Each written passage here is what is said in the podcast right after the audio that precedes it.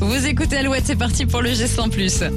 Alouette, le geste en plus. Un alpiniste français et son équipe vont mener une opération de nettoyage. Ils ont trouvé la décharge la plus haute du monde, près de 2 tonnes de déchets dans les montagnes de l'Himalaya. Ouais, un spectacle déplorable. Alors derrière chaque rocher, on trouve quantité de bouteilles d'oxygène, de conserves, des toiles de tente, des chaussures. La liste est longue. Essentiellement des déchets qui sont des restes d'expéditions accumulées depuis 1920. C'est le début de l'ouverture au tourisme de la région. Alors Luc Boinard, il est alpiniste et chef d'entreprise. Il a 53 ans. Il a un objectif de dépolluer les hauts sommets.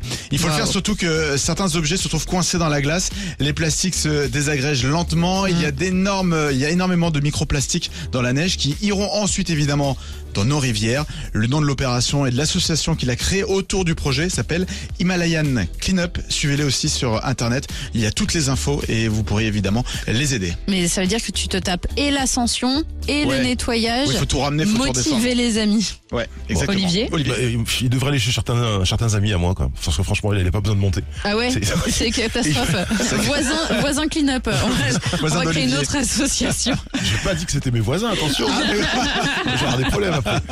Olivier, vous retrouvez à partir de 10h. On en parle dans un instant. On écoute d'abord Pierre Demar sur Alouette. Mon père adore le foot, crie, allez les rouges dans sa tête. Il réveillons pas ma mère sans aucun doute.